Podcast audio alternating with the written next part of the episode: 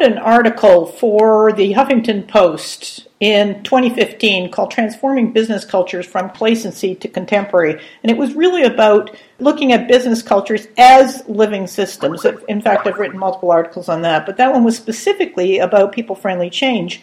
And of course, what that means is that instead of thinking we're going to, if we change the, the tinker with the mechanics of the organization, we can transform the way in which it functions. That's actually not how organizations work. It's not how people work. People drive performance. This is the Insight to Action podcast. I'm Donna Jones, and in this program, we're going to be talking to David Drake about narrative coaching, which is one of the people friendly ways to implement change in an organization.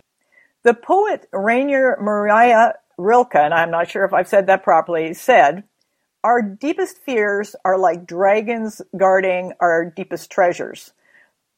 It's a quote I'm pulling straight out of David Drake's uh, book called Narrative Coaching. So, David, let's just talk about this right away. Yes. What does our deepest fears are like dragons guarding our deepest treasures mean to leaders today in organizations, to management, to change agents? Well, for me, it means that one of the sort of paradoxes of change is that you have to address the very things you're trying to avoid. People are often afraid of either confronting certain relationships or dynamics or cultural elements in the business. And those are, and they sort of end up doing window dressing around change that doesn't really get at the core of the issue. And the beauty of, uh, I think, of that quote is that by passing through that gate, you also get to a lot of the untapped energy uh, in the organization itself.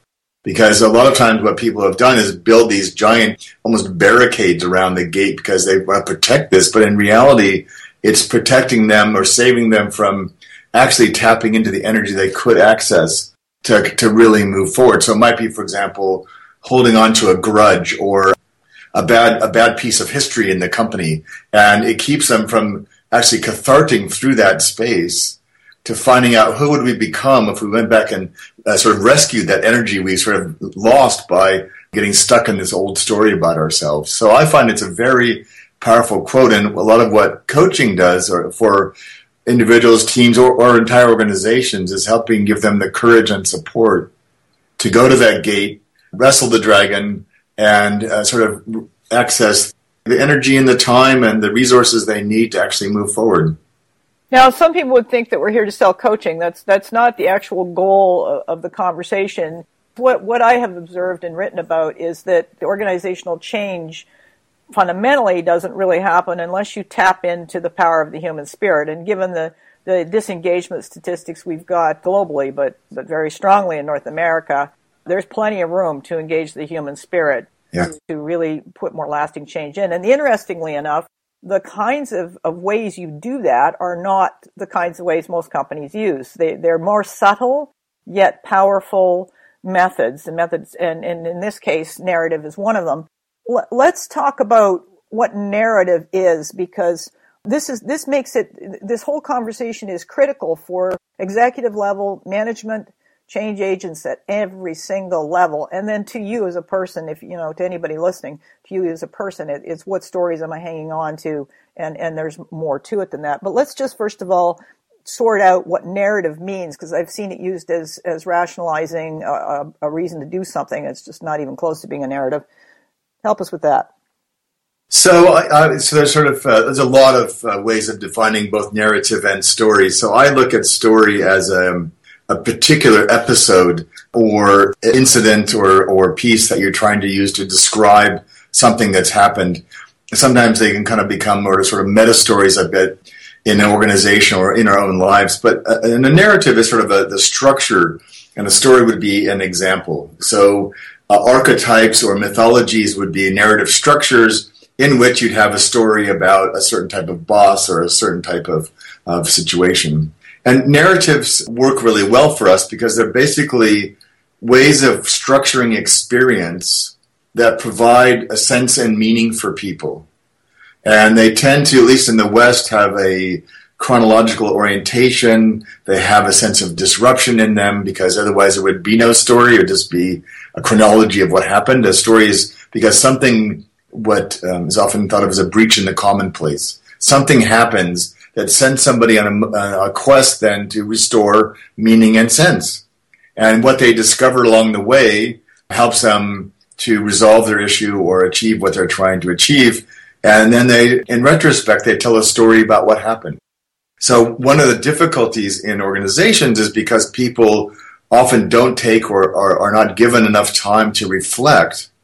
It's really hard to narrate, let alone re-narrate their experience because they're always moving forward to the next quarter or the next set of results or the next 27 emails or meetings. And so it's this ongoing onslaught of that really makes that sort of circular return back to an experience and so one can look at what is the story I unconsciously made about that?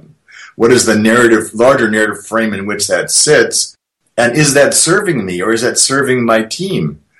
And so, just as a really concrete example, a lot of the things we do are helping people to reprocess difficult experiences they've had at work or uh, that their culture keeps replicating with customers.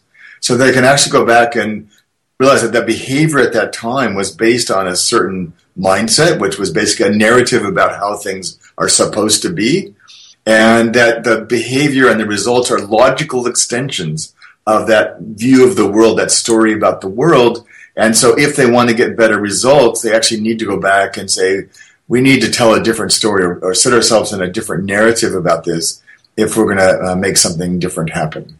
So why are they so powerful? You've done a great job in your book of really outlining the, the, the whole theoretical framework. Why are stories and why are narratives so powerful, particularly for organizations that are seeking to move from the traditional framework over to one that's more contemporary? Yeah. So so stories are deeply biological. They're they're deeply evolutionary in terms of our brain's primary coordinates are time and space, which are the, the coordinates in a story. The two, there's different words for this, but the, if you look at all the great metaphors and analogies and frames throughout history, there's two primary forces. We can think of them as agency and communion or relatedness and, and action, which is again, how do I move in relation to other people and how do I move in terms of taking action? And so stories are just the way we naturally organize our lives, our thinking. It's how we connect to other people. And so if you get away from more polished story, like stories like in marketing or branding, which is helpful in its own right, but if you look at stories in organizations, it's the natural way people make sense of things and how they make meaning of what's going on. And so one of the really powerful forces in uh, ch- helping organizations change is what are the informal ways in which people are often unconsciously, maybe even non-verbally, narrating what's going on. And oftentimes, particularly for leaders and managers, they've got sort of this sort of formal frame. I'm going to communicate this new branding message or I'm going to communicate this new change imperative. And they don't think about, well, what's that like for the learner or for the recipient? What story are they making up about what you just told them? And again, that recursive sort of loop back into experience never happens. And then the manager gets really surprised. Why is nobody doing what I asked them to do? Why? Because they made up a different story about what you said, or they have a very different story interest about what they what they think their career or their purpose is, and it's not yours. And so, I think you know, it, well, it's a bit of a, a fad, I suppose.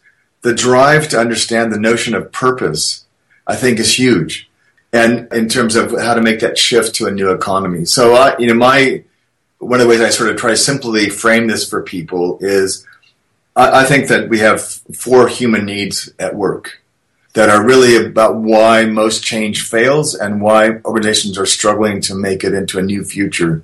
So people have a need to fundamentally to belong. They need to believe I'm a part of something that matters. If they don't feel that, that they check out, right? They need to feel like they can believe in what's going on. So I have faith in where we're going. I believe in this, right? In my gut. They need to know how to behave. Like, what do you want? And, and uh, not only what do you want me to do, but am I making a meaningful contribution to this thing that I think matters? And, and the reality is for the vast majority of employees, I find they don't actually in their heart believe they're actually making a meaningful contribution. And it's what my former client used to call fake work. Um, and then, so it, I belong, believe, behave, and become. So if I engage with this, it will improve my life and my future and things that are important to me. Whether it's, you know, saving wildlife or you know, bringing fiscal literacy to people, whatever it is that we're trying to do. So the frame I've started to move towards in this is from a narrative perspective. When you ask people what brings them joy in their life, whether it's gelato or their children or whatever it is, you don't have to incent them to be motivated or incent them to engage. They instinctively move towards the things that are meaningful to them. So I think, you know, sort of engagement strategies at work are not always very effective because they're taking intrinsic things and trying to place them on people as if they matter. And so I'm thinking about this idea of uh, creating cultures of contribution. Am I able to contribute my best self to work to things that matter? And is the company contributing to me in a way that that's going to make that possible? And so it's putting accountability on both the employee, the managers and leaders, and on the organization as a whole to reciprocally contribute to each other. We can no longer expect leaders and managers to carry the weight for the company. We can no longer keep, I believe, putting more pressure on employees because most of them are already overwhelmed. And so it's like everybody's got to come together and say, okay, how do we contribute to each other's flourishing as individuals and as an entire organization? And so for me, that's really where I'm at right now is trying to help organizations along the different narratives that they're involved in in a way that would create these uh, different kinds of cultures. Uh, now, what you've touched on here is is around the contribution. You know, people feeling they can contribute or, or waiting to be told what to do. That's changing. I mean, clearly, if you're in a traditional large company, you're being you do wait to be told what to do because you've been trained to be passive. You've been trained to just be told and then you take it from there. But the way the new contemporary organization to be truly engaged you don't wait. You know it's self leadership it's initiative it's powering the change that you see and and and you have the freedom to do that. But there's an identity shift inside the management tier in particular where where positional authority has been used as to assume leadership all tangled up. What that means is that instead of having control over others, you've got to let go of control and and that takes you to the deepest fears.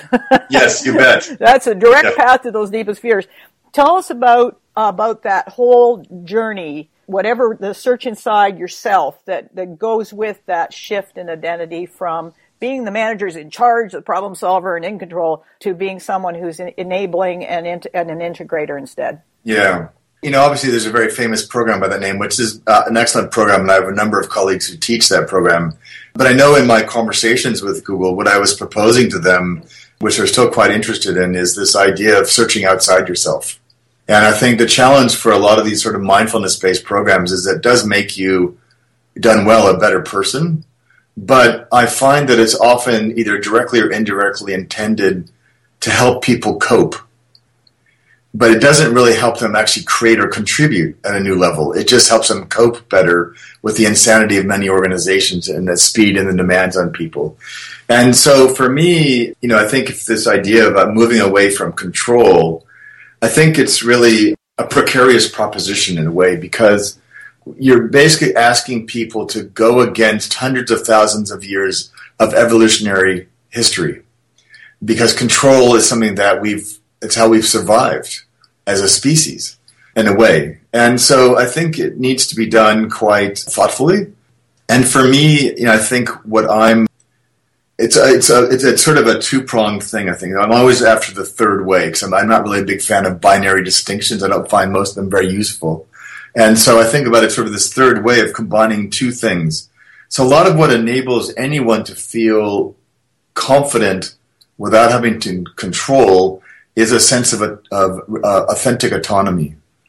You know, it's you know people like Viktor Frankl wrote about this in a very powerful way about your freedom to choose at any moment in time within the bounds of what is possible. But this notion of I'm authentically accountable and autonomous as I move through my life at home or at work, and nothing around me can take that away from me.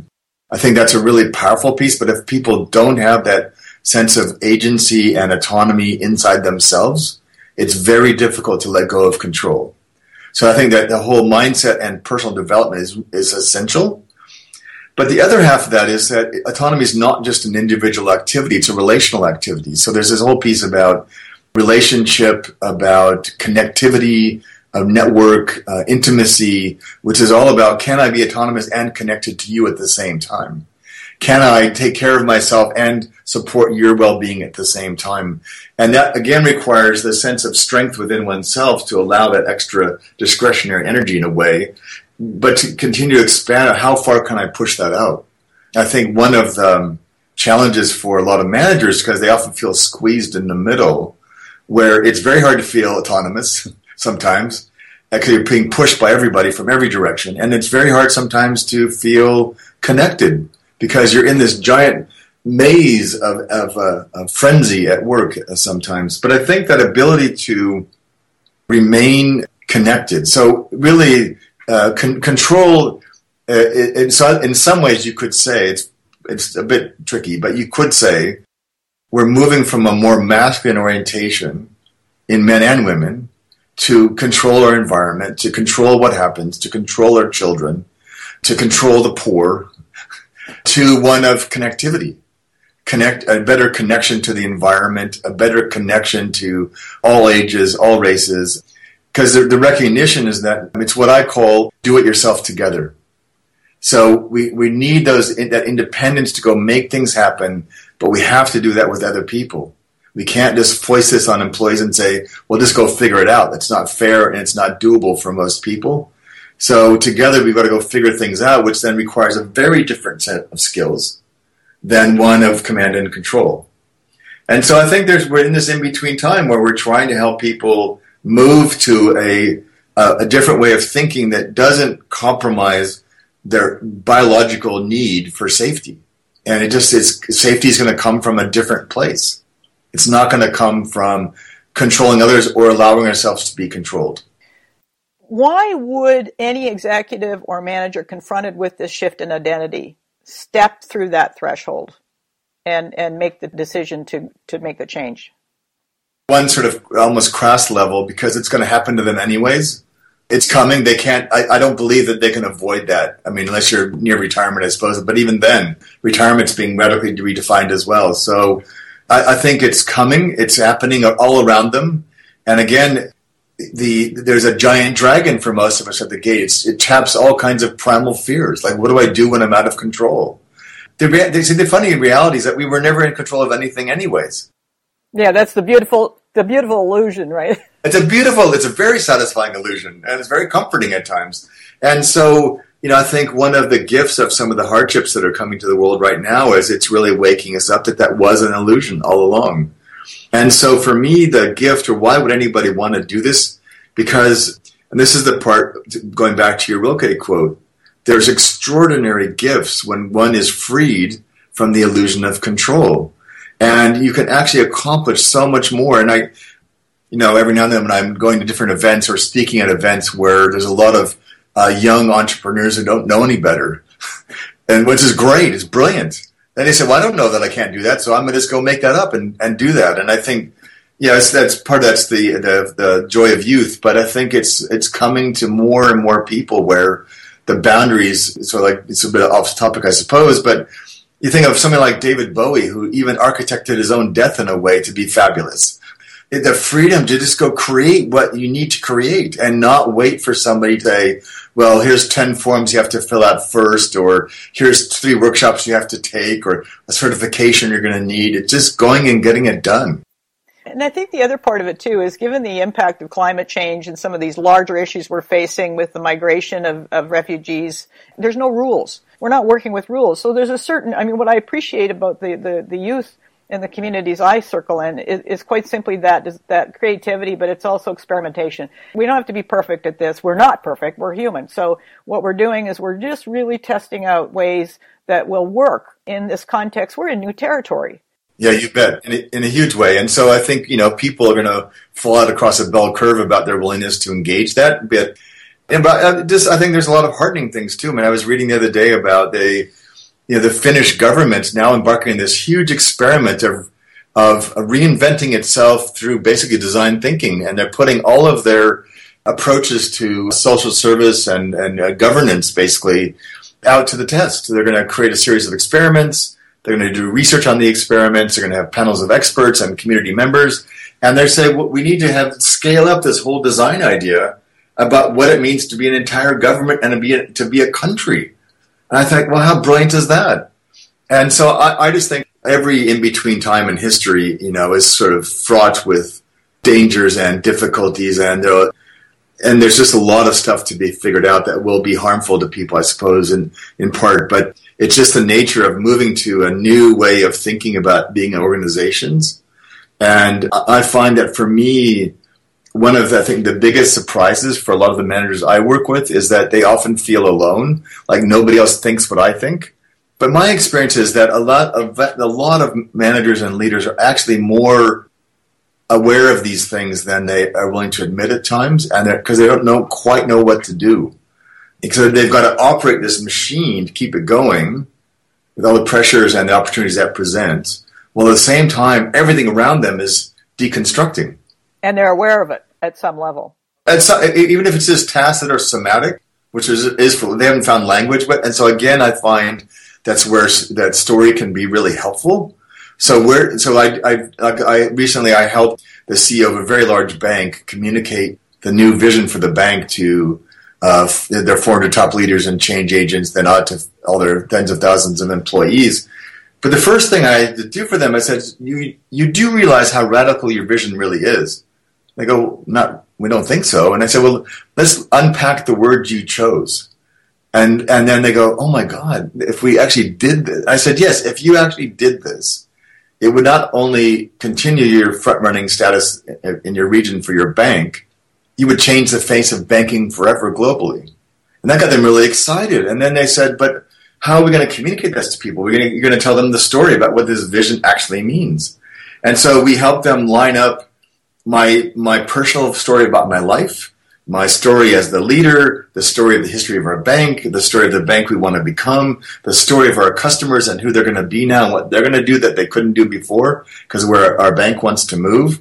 The story of banking, you know, so, so can we line up all those and say, let's move them all up to a new tier, you know, and let's step up our transparency as leaders. Let's step up our courage to declare our vision as a bank that step up what's possible for our customers. And so you're basically elevating this sort of shared narrative now so that when they try to communicate that to their customers, they're not communicating to their customers as they saw them before. They're communicating to them as their customers as they see them now. And inviting them to say, this is what could become possible for you if you join us on this journey to figure out how to do something new and different with banking. Brilliant, and and uh, to, especially having an example in the financial sector, which is one sector that, that is primed for disruption in, in yes. so many ways. So yes, let's talk a bit about the relationship between narrative and instilling a growth mindset, because most companies are repeating themselves; they're going running around in circles, working off what's happened in the past. We can't do that. We're in a state where we are designing the future, and in order to do that, you've got to let go of that past and hit growth. What what's the connection between narrative and uh, or story and uh, a growth mindset. Some years ago, I had opportunity to do a large scale coaching skills for managers program in a company.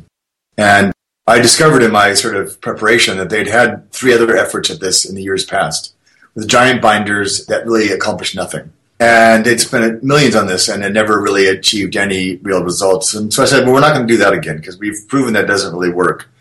And so one of the things that we did with them, which is now the basis for my next book, is we said, and from a very sort of going back to your comment about the human spirit, I said, most of us are so busy living our life or doing our jobs, we don't really know the stories we're telling ourselves.